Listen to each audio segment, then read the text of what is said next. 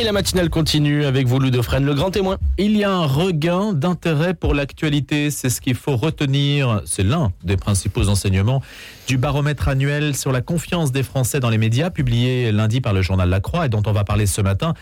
Fait marquant de ce baromètre, c'est la 37e édition réalisée depuis 1987. Donc, c'est ce que je disais à l'instant, ce regain d'intérêt pour l'actualité qui se matérialise par un chiffre. 76% des sondés disent la suivre avec un grand intérêt contre 62% l'an passé. C'est un écart qui mérite euh, d'être analysé. C'est ce que va faire Jérôme Chapuis, qui est avec nous ce matin, directeur général, directeur du journal La Croix et qui est journaliste aussi, et qui va donc euh, s'intéresser à cette question. On va l'interroger sur ce baromètre et le détailler. D'ailleurs, paraît-il, hein, il va nous le dire, ce baromètre est plus fin que les éditions précédentes. Euh, entre dans la complexité des choses parce que l'information elle-même devient plus complexe aujourd'hui. Bonjour Jérôme Chapuis. Bonjour.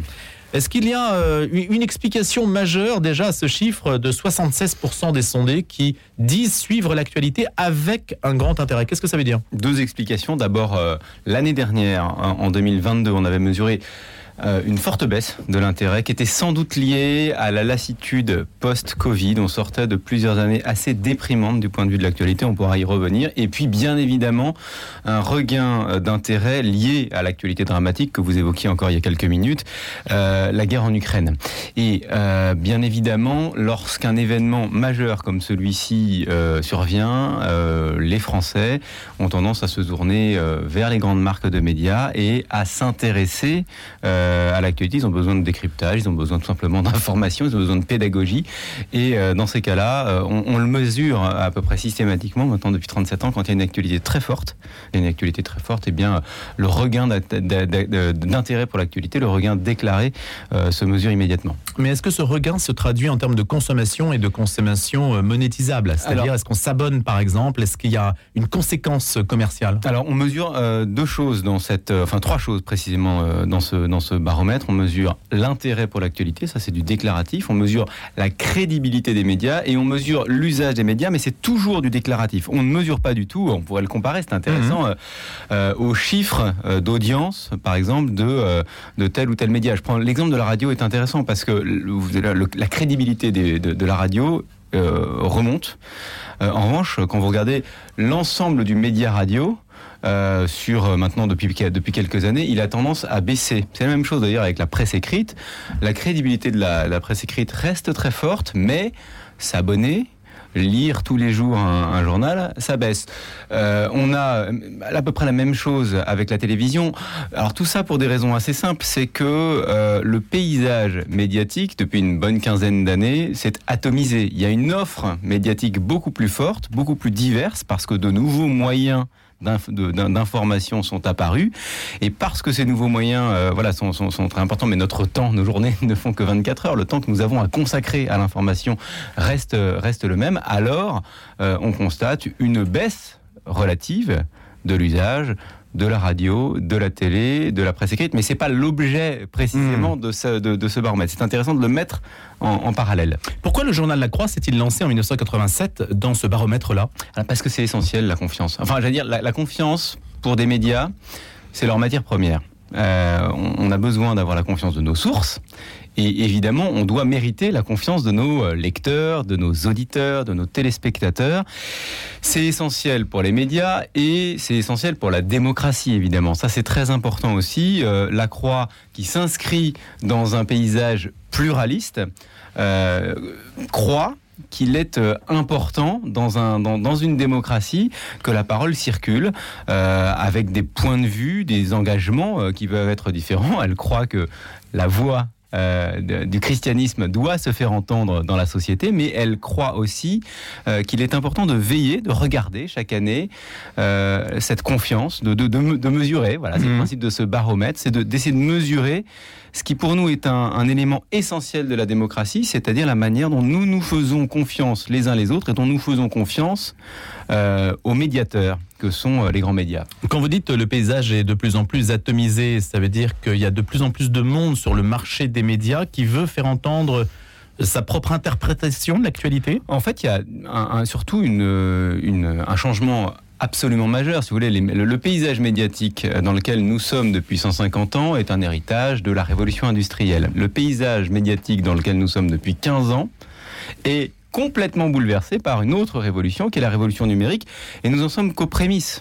Nous n'en sommes qu'aux prémices. Et donc c'est cela que nous voyons, et c'est la raison pour laquelle ce baromètre qui a 37 ans maintenant, qui en est à sa 37e édition, euh, depuis une quinzaine d'années, il est complètement bouleversé par ses usages. Quels sont-ils? Trois choses apparaissent grosso modo au milieu des années 2005, la généralisation de l'information en continu, vous avez plusieurs chaînes qui se font concurrence, le smartphone et les réseaux sociaux. Et tout ça euh, se, traduit par un phénomène d'abord euh, de l'irruption de l'information en continu dans, dans, nos vies, nous sommes tous, nous avons tous accès à l'information euh, en continu. il y en a beaucoup en France. il y en a des chaînes d'infos continu. Voilà, il y a, mais il n'y a pas seulement des chaînes. Il y a aussi, deuxièmement, ce smartphone qui nous permet d'être atteints nous-mêmes en permanence euh, euh, par l'information. Donc on n'a plus seulement des chaînes d'information descendantes, on a aussi ce petit objet dans notre poche qui en permanence peut nous notifier une information, nous signaler euh, un événement qui s'est passé il y a quelques minutes seulement à l'autre bout du monde. Et troisièmement, nous avons tous accès, ça c'est absolument révolutionnaire,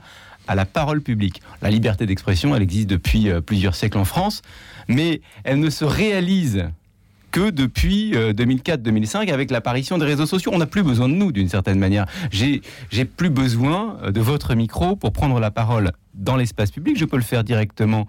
Les réseaux sociaux court-circuitent les médias historiques. En tout cas, les contournent avec, euh, dans un premier temps, un effet de fascination, parce qu'on est tous évidemment complètement fascinés par ce qui, par ce qui arrive. Ça nous donne à tous des super pouvoirs, ça nous donne à tous une super responsabilité. Et puis, par ailleurs, euh, après, après s'être dit, que finalement, les médias ne servent plus à rien, on se rend compte, et c'est ça qui est intéressant dans ce baromètre, c'est qu'il y a une forme de maturité de la part des, des Français. On se rend compte, avec une quinzaine d'années de recul, que les journalistes, comme médiateurs dans leur rôle de hiérarchie de l'information pour nous éviter d'être complètement submergés, puisqu'il y a de plus en plus d'informations euh, possibles, submergés par l'information. Les journalistes retrouvent un rôle qui est celui de, tiers de confiance. Je fais confiance à un journaliste pour euh, euh, m'expliquer, pour me dire ce qui est vraiment important. Voilà, il fait ce travail que je peux pas faire parce que si j'ai mes journées ne font que 24 heures, j'ai un, un, métier, j'ai qu'une heure à consacrer à l'information, à lire, etc je me tourne vers un journal dans lequel j'ai confiance et euh, je lui délègue en quelque sorte ce travail de la hiérarchie de l'information. C'est ça que, euh, que des lecteurs, des auditeurs attendent de hmm. nous et apprécient. Aider les autres à penser, mais pas penser à la place des autres. Surtout pas. Surtout pas. Ça, c'est évidemment l'objet. Hmm. Comment, Jérôme Chapuis, euh, vous positionnez-vous par rapport justement à Twitter? Est-ce que vous tweetez beaucoup, vous? Alors, nous, on, utilise euh, les réseaux sociaux. Le directeur de la Croix alors, on a, des obligations. Oui, alors d'abord, d'abord la première des obligations, c'est évidemment de ne pas se servir de ce réseau pour, pour exprimer des, des, des, s'exprimer à titre personnel. le, le, voilà, donc vous ne commentez jamais de petites phrases Non, alors vraiment, euh, nous ce qu'on demande à nos, à nos journalistes, c'est d'avoir un, usage raisonné des réseaux sociaux. D'abord parce que vous savez, il y avait une phrase dans les réseaux sociaux, ce, compte n'engage que moi. Non, lorsqu'on est journaliste, on s'exprime dans un, espace public et euh, il n'y a pas de parole publique à titre personnel. Ensuite, je pense qu'il y a une question d'énergie. Euh, nous, les journalistes, enfin, de, de, de où est-ce qu'on met notre énergie? On doit mettre notre énergie dans l'information, pas dans le commentaire permanent. Le premier service qu'on a à rendre à nos lecteurs, c'est euh, de euh, leur donner euh, à voir, à comprendre, à entendre. Et si nous, on passe notre temps à se disperser sur les réseaux sociaux, à expliquer ce qu'on pense de tel ou tel truc, d'abord, c'est délétère pour la confiance, précisément, c'est délétère. Et puis, deuxièmement, on...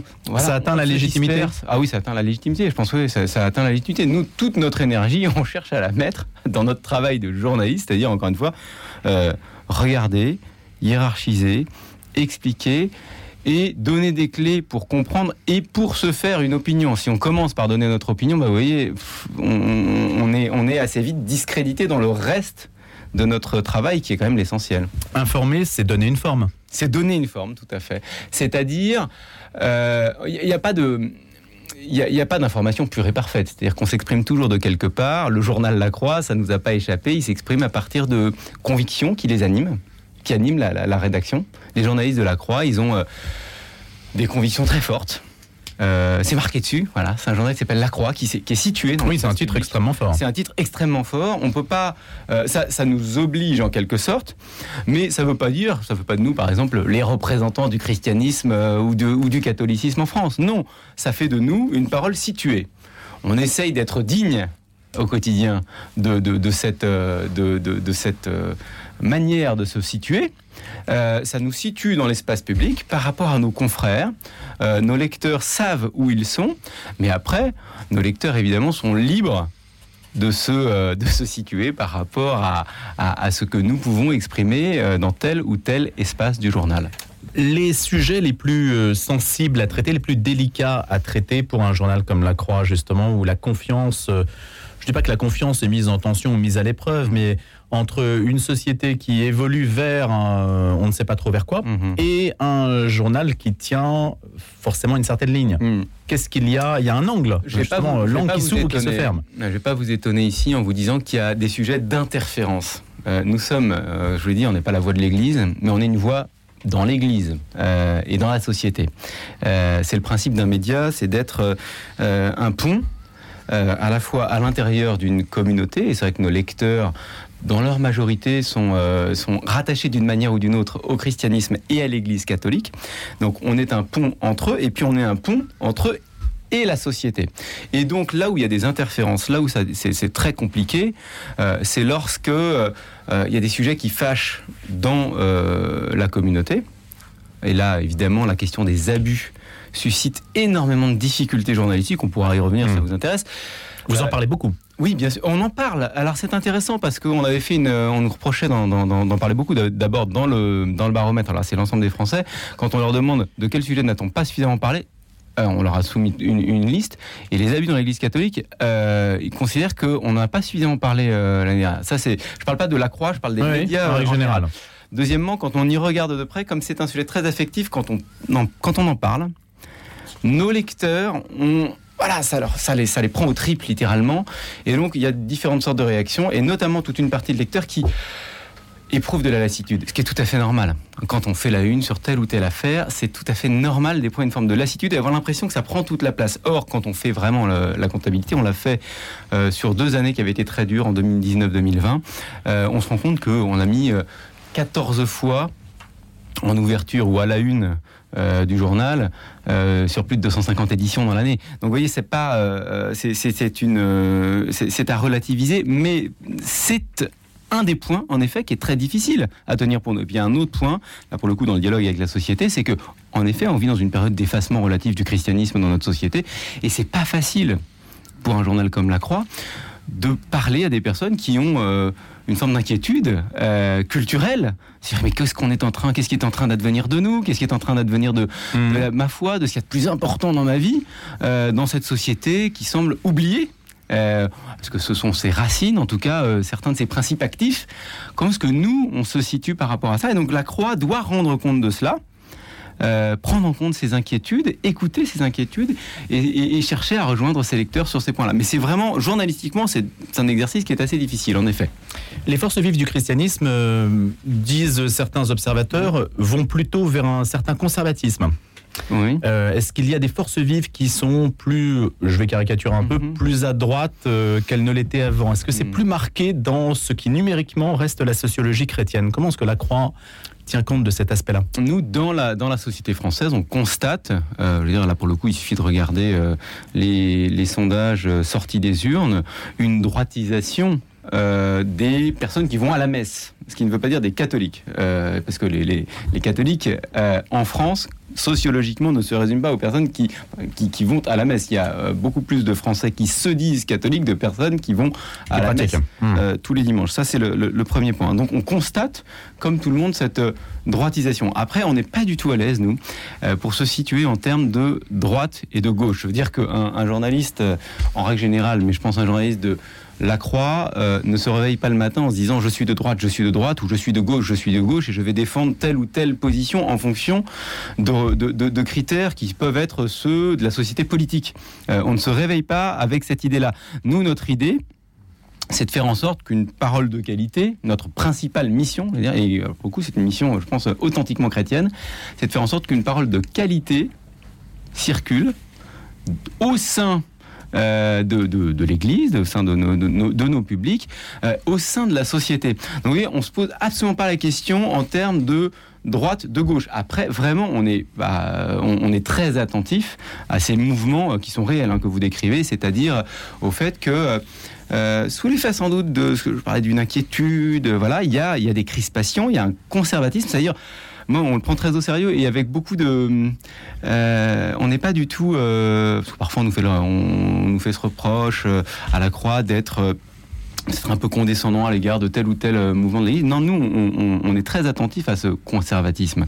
on, est très respectueux du fait qu'on veuille, on, cherche à conserver certaines choses qui mmh. nous tiennent particulièrement à cœur. Mais vous voyez, la croix n'a pas vocation à se prononcer, à être progressiste, conservateur, on ne se situe pas dans ces, euh, dans, ces critères. Et de fait, ce sont souvent des grilles de lecture euh, hmm. qui sont pénalisantes et, stériles. Et limitantes. Limitantes, exactement. Hmm. Que pensez-vous du fait euh, que, tenez, sur l'actualité immédiate, Jérôme Chapuis, il y a eu une, une interview dans le Monde du ministre de la Culture qui euh, envisage peut-être hein, hmm. de, fermer les chaînes C8 et CNews. Qu'est-ce que vous dites par rapport à ce baromètre média? Alors, elle le, elle le dit pas tout à fait comme ça. Elle dit, elle, elle, réagit. Voilà, oui, parce qu'en fait, euh, euh, bon, donc, y a, on va pas revenir sur la polémique qui a opposé Cyril Hanouna, le service public, depuis quelques semaines. Enfin, le, la France est un pays pluraliste. Euh, dans lequel il y a des règles. Euh, moi, je ne veux pas évidemment me prononcer. Euh, on n'est pas les arbitres des élégances. Hein, donc, c'est pas parce qu'on fait un, baromètre média qu'on on doit, on a nécessairement un avis à donner. On a une expertise. En revanche, euh, moi, ce que je trouve intéressant dans ce que dit euh, la, ministre, pour le coup, c'est que euh, toute parole dans l'espace public aujourd'hui appelle une responsabilité. Et dès lors qu'il y a un bien public qui sont des fréquences, et que ce bien public est, c'est comme ça en, France, est géré par la puissance publique, parce qu'à un moment, il faut les attribuer, ces fréquences, qu'on on réexamine régulièrement, qu'au moment où on réexamine l'octroi de ces fréquences, on se pose la question de savoir si le cahier des charges a été convenablement a été respecté euh, au regard de, euh, ce que la, la, au regard de la loi d'une part, au regard de ce qui avait été défini, se poser cette question-là.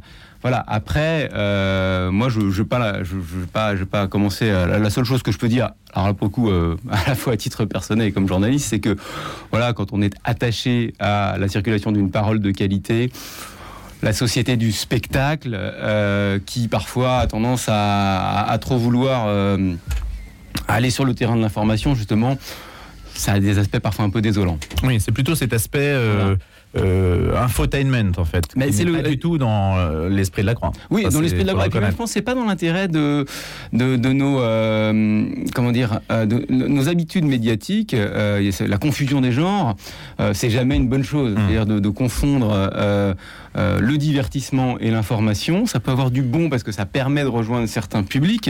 Et en même temps, il faut en être parfaitement conscient. C'est un truc qui est très intéressant ça dans le baromètre média, c'est que les les, les Français sont très conscients, sont très mûrs sur ces sujets-là. Alors ça demande un peu d'éducation parce que quand vous regardez les, les plus jeunes, quand on leur dit par, où vous informer, ils parlent, ils parlent beaucoup de ces, ces, émissions de divertissement. Donc ils sont peut-être un petit peu moins conscients du fait qu'il y a, y a de l'information, il y a du divertissement, etc. Mais d'un autre côté, ce qui est pas mal, c'est que euh, ces émissions les mettent quand même en contact avec le monde, avec l'information. Donc, vous voyez, euh, pour faire venir, pour intéresser des jeunes à l'information, à leur proposer un contenu divertissant, euh, c'est une, une bonne chose, à condition que quand ils deviennent des citoyens, euh, ils apprennent à prendre un petit peu de distance et à faire la distinction justement entre ce qui relève de la gaudriole et ce qui relève de l'information sérieuse. La fermeture de RT France La fermeture de RT France, c'est un, un, sujet qui est complexe parce qu'on est en, on est en guerre.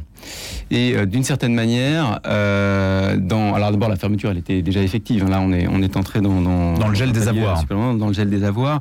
Euh, c'est sûr qu'il y a une asymétrie entre la Russie, qui est un espace public totalement fermé, dans lequel on peut, enfin qui n'est pas un espace démocratique, dans lequel il n'y a pas de pluralisme, et notre démocratie, dans lequel il y a la possibilité de s'exprimer librement.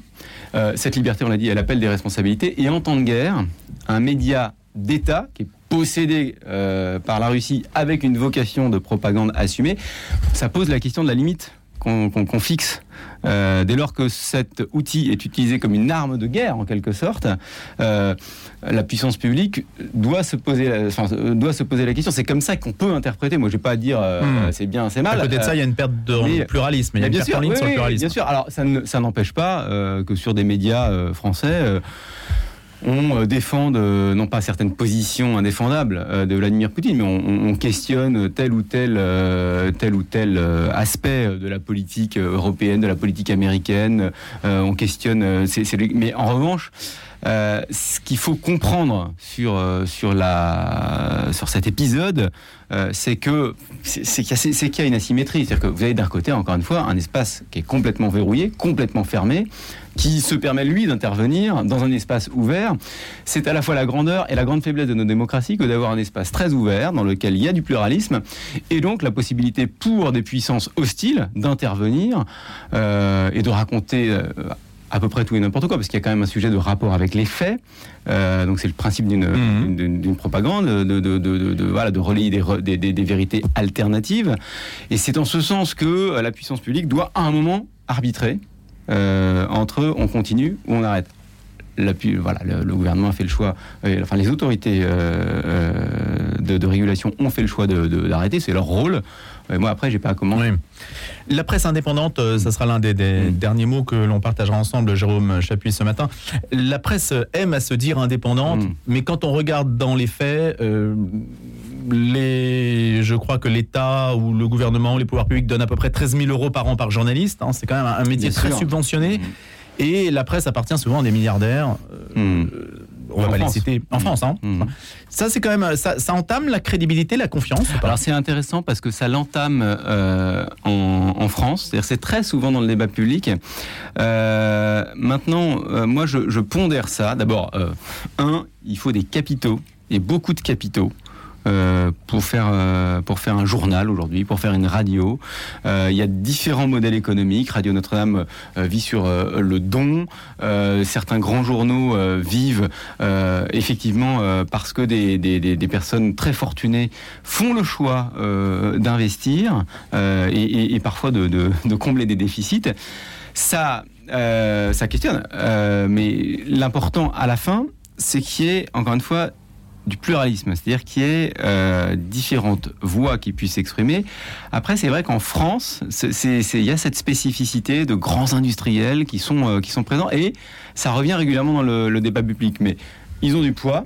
La puissance publique a beaucoup de poids, euh, elle aussi, mhm. hein, au travers du service public, qui est globalement plutôt une bonne nouvelle pour ce pays. C'est bien qu'il y ait aussi un service public des, des, médias en France. Mais c'est vrai que je ne vous cacherai pas qu'en effet, la, la presse, la vie des médias aujourd'hui, c'est un combat, un hmm. combat économique. Mais c'est pas un indice, juste une dernière question, réponse rapide, c'est pas un indice que vous mesurez. Je veux dire, il n'y a pas de question là-dessus sur les propriétaires de la presse. Non, non, il y, a, euh, non, il y a une chose qu'on mesure, c'est que les Français sont très mûrs sur le fait que pour se faire une opinion, il faut croiser ses sources et donc hmm. ça, c'est plusieurs médias. Voilà. Merci beaucoup d'avoir été avec nous ce matin. Jérôme Chapuis, directeur du journal La Croix, en écho à ce baromètre des médias 2023, 37e édition, qui a apparu lundi dans les pages du journal La Croix, qui bien sûr est à retrouver sur le site du journal. Merci, à bientôt.